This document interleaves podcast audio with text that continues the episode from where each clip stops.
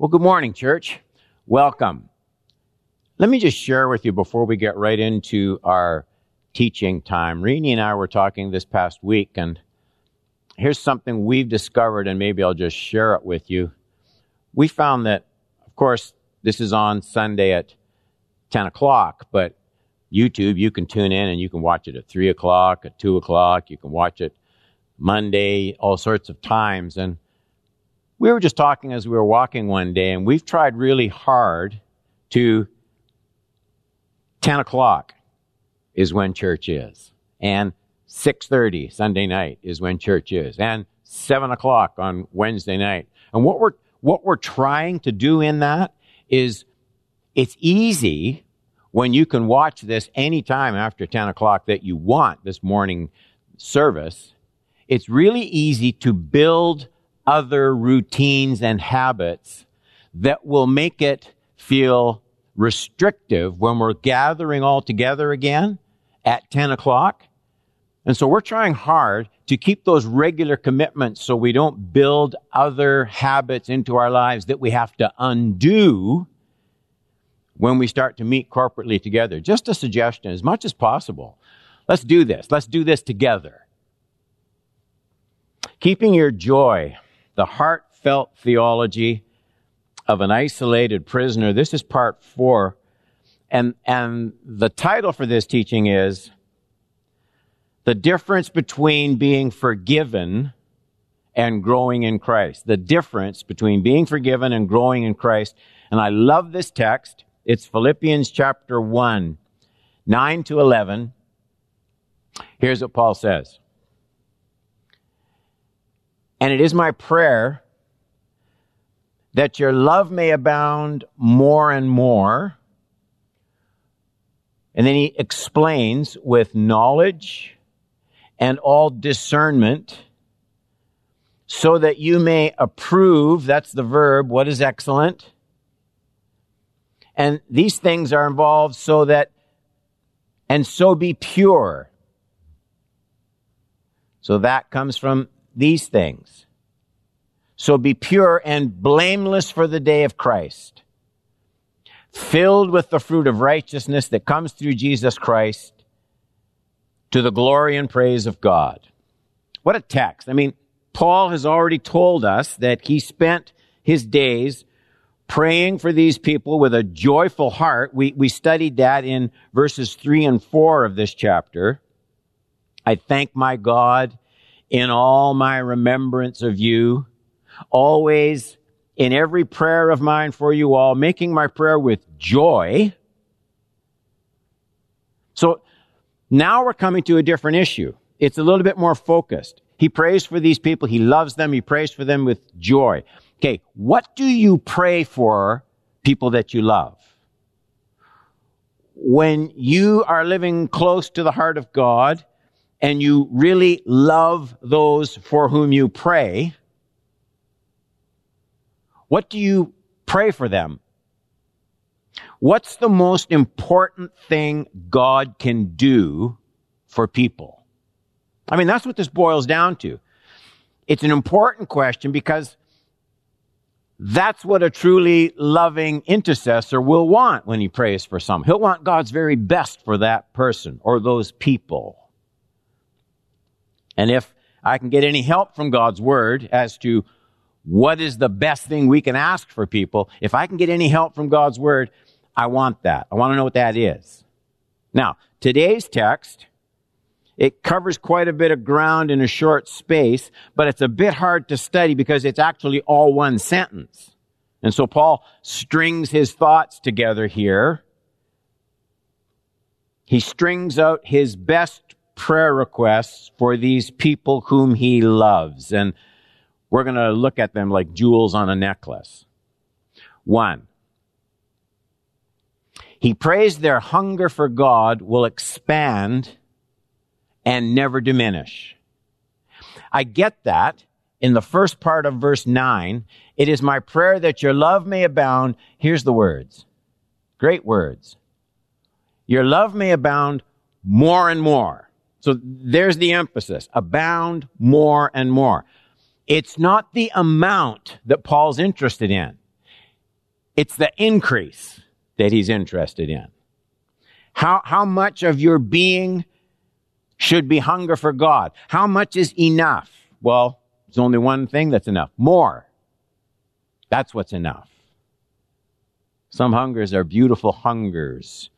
And Paul prays for this good ache in their hearts for more and then more again. So, so there's this sense in which true spirituality should never be completely comfortable. It, it always, it constantly s- stretches and pulls the rest of our goals, time, resources. It, it starts to pull them more and more in God's direction, not our own direction.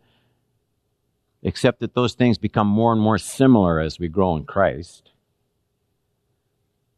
I need, I need to catch the spirit of those words more and more. So something burns in Paul's heart. He wants it burning in theirs too. Something's burning in Paul's heart that keeps him from ever saying, there, that's enough. This much is sufficient. In fact, if you go through his letter to the church at Philippi, you'll find he uses that word more quite a bit. Let me just give you some quick examples. We won't do all of them. This text, of course, it is my prayer that your love may abound more and more. Philippians 1:14 And most of the brothers having become confident in the Lord by my imprisonment are much more bold to speak the word without fear. What an x-ray that is, eh, of Paul's heart. Here's a man, here's a man already in prison He's already in prison because he wouldn't back down from declaring the gospel. That's why he's in prison. What's he praying? Well, more boldness. The, the thing that got him in prison in the first place, Paul says, I want that increased in my heart. I want that increased in yours too.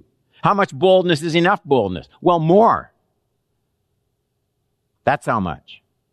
Look at, look at these words.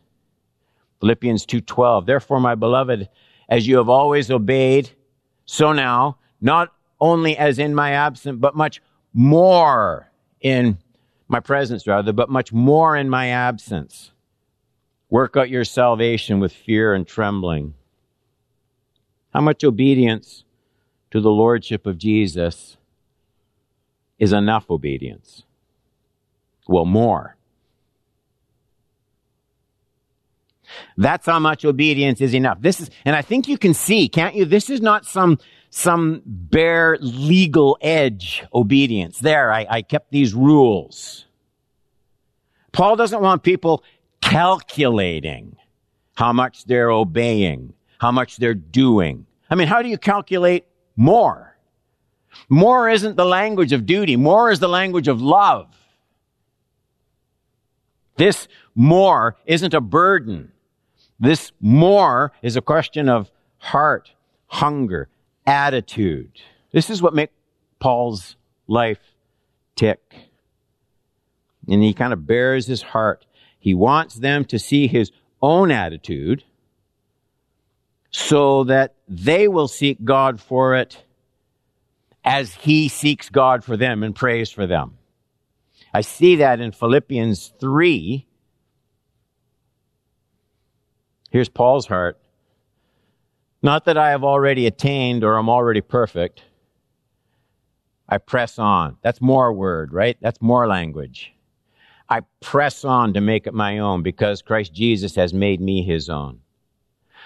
Brothers, I do not consider that I have made it my own, but one thing I do, forgetting what lies behind, straining forward to what lies ahead. I press on toward the goal of the prize of the upward call. It's an upward call of God in Christ Jesus. And then he says, let those of us who are mature think this way. I mean, that's just, that's just the classic more passage. And, and he chooses, he chooses that illustration carefully. I don't know if you noticed it, but he's actually talking about running a race, forgetting what's behind, straining toward what's ahead pressing on toward the goal. it, it, it's the language of a person who's running a race. And if there's one person who can't possibly stay content with where he or she presently is, it's a person running. The only thing that matters is what's ahead. The only thing that counts is the destination he hasn't reached yet if he's running a race. And then he says, mature Christians, they think this way. Mature people, 315, they don't count sacrifices. They don't, they don't uh, measure their time in church. They don't spend their time contemplating anything but more and more and more again. I sometimes feel haunted by Richard Rolle's words in a great little book called The First Love. And he says this, he says, it is a serious waste to let a day go by without allowing God to change us. What a sentence. It is a serious waste to let a day go by without allowing God to change us. And so, and so what is God growing in your heart? I'm not asking what he's done. That's precious for sure. We can all joyfully list dozens of things God has done for us, for which we write and we sing songs of praise and worship. But what is he growing in your heart right now?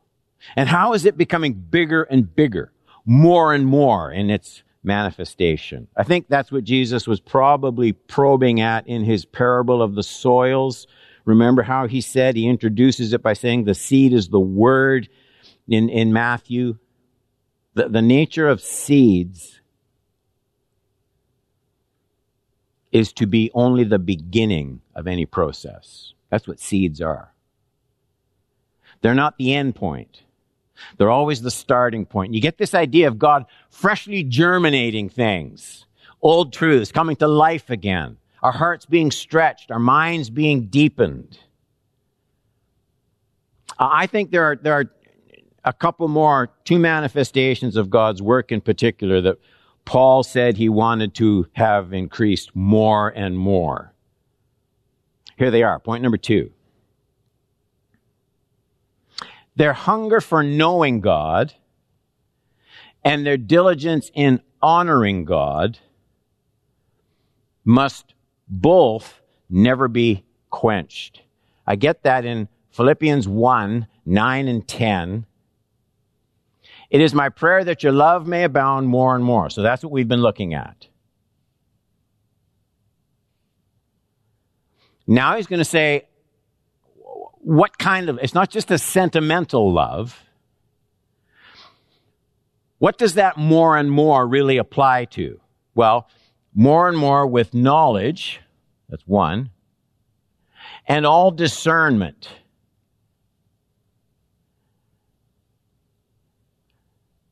Oh, and I messed up the slides. There we go more and more with knowledge and discernment so that you may approve what is excellent and so be pure and blameless for the day of Christ. It's true that Paul talks specifically that their love would abound more and more. That's right there. Their love would abound more and more. But the rest of the sentence, it makes it very clear that the, the love he has in mind isn't just, I, I mean, includes this, but it isn't just the love of affection. He's not just talking about admiration here. He's talking about knowledge, and he's talking about discernment, and he's talking about approving what is excellent.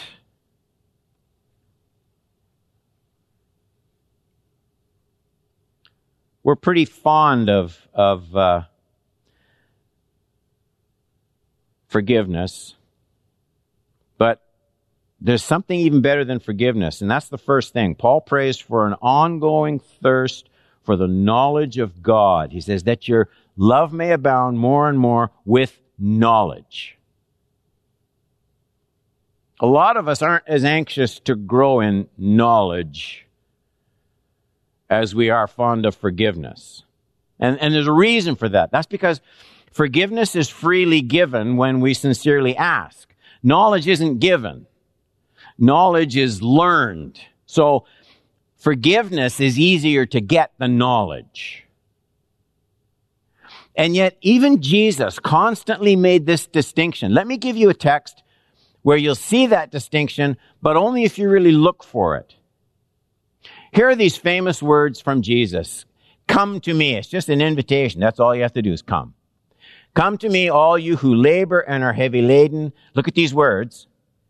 I will give you rest. Okay? Now it's take my yoke upon you. So at first it was just come. Now it's take. Take my yoke upon you and learn from me. For I am gentle and lowly of heart. Look at, and you will find rest for your souls. Do you see the difference here? Come and I will give. Take my yoke and you will find. Did you catch it? There's a rest given and there's a rest found. So one comes freely and easily. The other comes from searching and learning and pressing in. So there's a darkness from which we are quickly delivered in forgiveness. And there's a darkness that can result from our own laziness that, that takes time to grow in knowledge. Pastor Don, why are you making such a big deal of this? Why do I have to work so hard at growing in knowledge? Okay. That's the question Paul anticipates, I think. And it starts to unfold the answer in the very next thing he mentions. Paul prays for an increasing development and exercise of discernment. I get that, particularly in 9 and 10. It is my prayer that your love may abound more and more with knowledge. Okay, now, what does he mean by that? and all discernment, so that you may approve what is excellent, and so be pure and blameless for the day of Christ. There used to be songs that taught the vital relationship between knowing in the Christian life and discerning in the Christian life. Think back when I was a kid and there weren't very many instruments and the piano was usually a bit out of tune. But not too many services went by before we'd sing more about Jesus, let me learn. More of his holy will discern. Spirit of God, my teacher be, showing the things of Christ to me. And it's that word discern that I'm interested in. It, it means to test things with the idea of holding on to that which is best. Now, Paul makes it clear by the way he explains discernment at the beginning of that 10th verse that you may approve what is excellent. So, so take a good look at discernment. Discernment doesn't choose between what's good and what's bad. Discernment chooses between what's good and what's best. And that's the mindset, verse 15, that's the mindset that Paul describes as mature. Maybe the word becomes even sharper when we look at another place where Paul talks about the very same, the very same word, the same idea of discernment. It's in Romans chapter 12. Verse 2, you know these words. Do not be conformed to this world. Boy, there's a job. Be transformed by the renewal of your mind. What, what does a renewed mind do? That, that by testing, I like this, that by testing, and here's our word, you may discern what is the will of God, what is good and acceptable and perfect. That, notice that phrase, that by testing you may discern. And I think you can see right away that there's, there's more to the process of knowing the will of God than merely knowing what His will is. That's what we usually start to think about when we talk about God's will. Should I do A or should I do B? What's God's will? Paul clearly isn't just talking about what the will of God is. I mean, Paul isn't just talking about having a factual awareness of what God requires and what God forbids. It's, it's deeper than that. Discerning God's will means something like um, proving it by comparison or proving it by applying it, putting it to the test, proving it by implication. So, so discerning God's will is really more like valuing and appraising God's will accurately. Like, like having your, your, your house evaluated. It's fixing a proper value on the object. That's what Paul means when he talks about discerning God's will. Here's the thing. You can know a great deal about something without knowing its value. Let's say I own a gold mine and I hire you to work for me in the mine, okay? And I teach you everything you need to know. I teach you where you're most likely to find the gold. And I teach you to know what gold looks like when it lays bare in the vein. And I teach you the best way to extract it so that you don't waste any of it. And then I teach you how to tell real gold from fool's gold. And you're working for me for many years so that you become an expert, an expert at mining gold. I use this illustration in my uh, Christian Ed class. Boy, I was thinking the other day, did I ever love that class? Remember, we used to all gather in the South Sanctuary and pack that room out, and there'd be questions, and we'd study the text. We'll do it again. But I remember sharing this story. And so you become an expert at mining gold. But then let's also pretend that when I hired you, I brought you some from some remote place on earth where you've never even heard of gold. You don't know what people do with gold because I never told you that. And you don't know how precious gold is. I mean, you know everything there is to know about mining gold because you learned it from me. You know everything about gold except what gold is worth. And I keep it that way because I'm giving you 25 cents for every pound of gold you bring up out of the earth.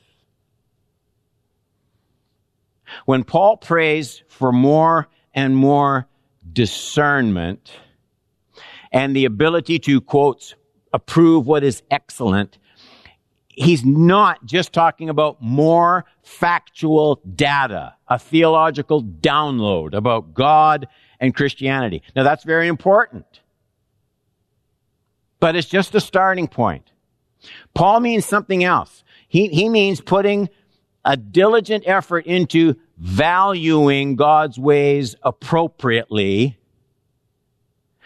So when desires and schedules compete for your limited resources and time, you will have the courage and the ability to choose the best over the good. That's what he's talking about.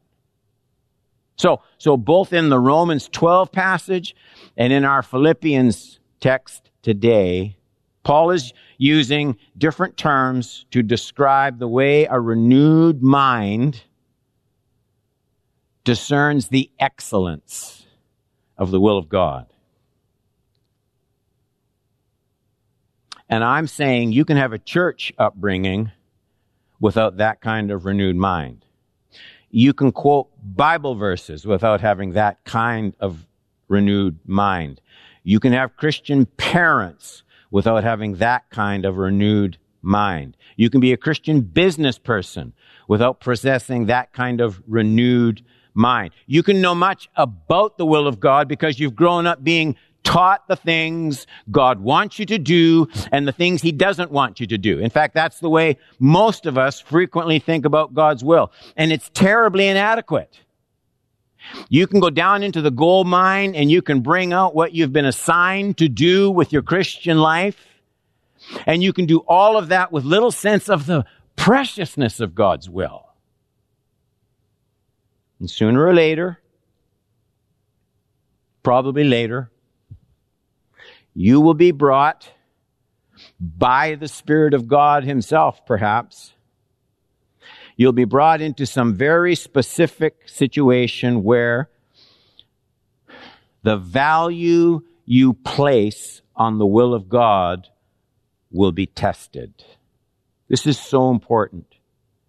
There will come specific times when you are being pulled between the will of Father God and some cherished, seemingly worthwhile personal delight and ambition. And it's, and it's precisely at that moment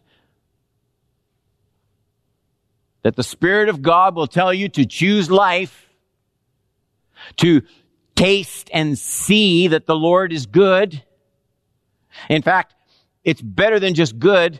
It's the best choice you can make when compared with all the other possibilities. I've said it before. God's will is what you would always choose if you had all the facts.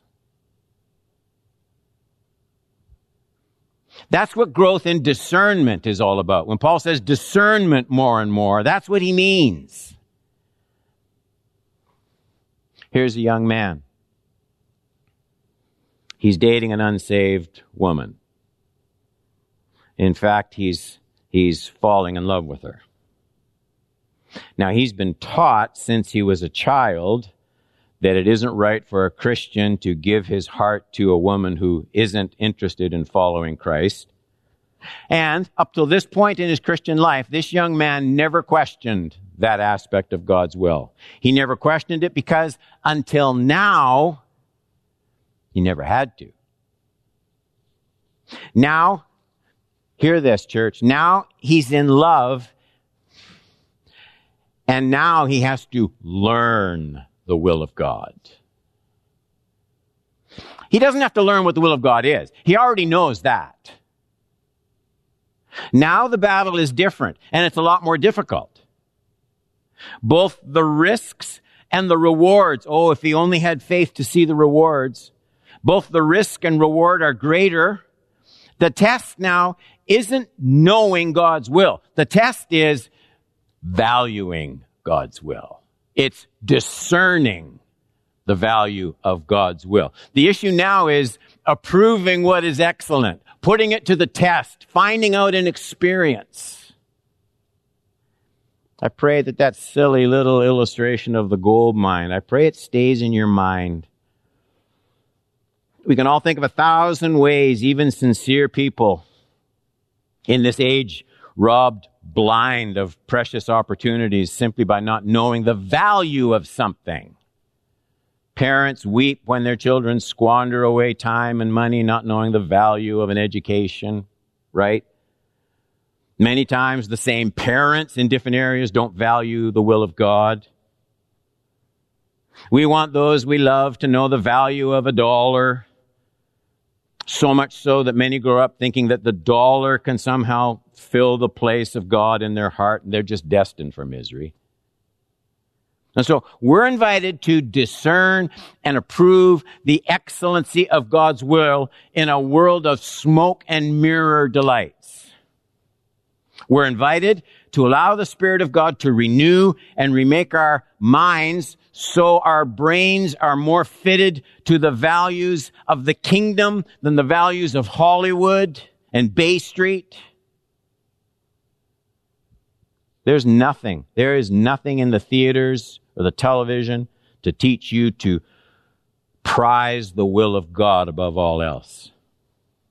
This world soaks our lives in trivia. And so Paul prays, my, now we see, now we see why he prays so earnestly. Paul prays for the power to know this and resist this and embrace the knowledge of the Lord and to improve what is excellent over what is shiny and popular and empty. Ah, oh, I took too long on that. Point number three, we're wrapping up. Being pure and blameless for the day of Christ, the road frequently less traveled. I'm looking at verses 10 and 11. so that you may approve what is excellent and so be pure and blameless for the day of Christ. That's what I'm thinking about. Filled with the fruit of righteousness that comes through Christ Jesus to the glory and praise of God. I think the key to really savoring Paul's message here lies in not separating it from the context. So, in other words, when Paul talks about being pure and blameless for the day of Christ, that's the day Jesus comes back to earth again. He means we, he means we can't be fully ready for that day just by not doing really bad things. It's just such a popular misconception. The problem with simply trying to stay clear of really bad choices is that you and I are not usually morally strong enough to trust ourselves to always resist temptation when it presents itself. I mean, certainly we're spiritually strong in some areas, but most of us aren't equally strong in all areas. So each of us has, you know, a besetting type of sin where we can be tripped up given the right circumstances. I think that's why Paul prays as he does for these Christians at Philippi. Thinking about the coming of Jesus, he knows they will be better braced against temptation if, if they've trained themselves not merely to avoid dabbling in sin, but if they've trained themselves to treasure what is excellent. That's the stronger root. So, so the lesson is I can better keep my life away from even the edges of compromise and sinfulness if I train myself to search for what is excellent and best. And that's exactly what Paul says in the remainder of our text. So that 10 and 11, so that you may approve what is excellent and so be pure. That's, he's saying, this is how you'll be pure. Approve what is excellent, and so be pure and blameless at the day of Christ, filled with the fruit of righteousness that comes through Jesus Christ. Not, not just the imputed righteousness of Jesus, the fruit of righteousness that comes through Jesus Christ to the praise and to the glory of God. Let's just be a church. Let's just be a church that, that doesn't just know what God's will is, but in application has found it to be sweeter and better than anything else. It, it's, it's the secret of not just pursuing righteousness, but growing in preferring righteousness. God help us all to that end. That's how you'll be pure and bring glory to God in this world. Let's pray. What a great text. There's so much in it for all of us to digest together. We, we want to hear your word, not just to hear your word in condemnation for all that we aren't, but to hear your word as, as the word of Christ that can be planted in our hearts and multiply beyond our wildest expectations. We want to go after the excellent in Christ and to prove it in our experience. That's what we desire. So bless your word, I pray. In Jesus' name, amen.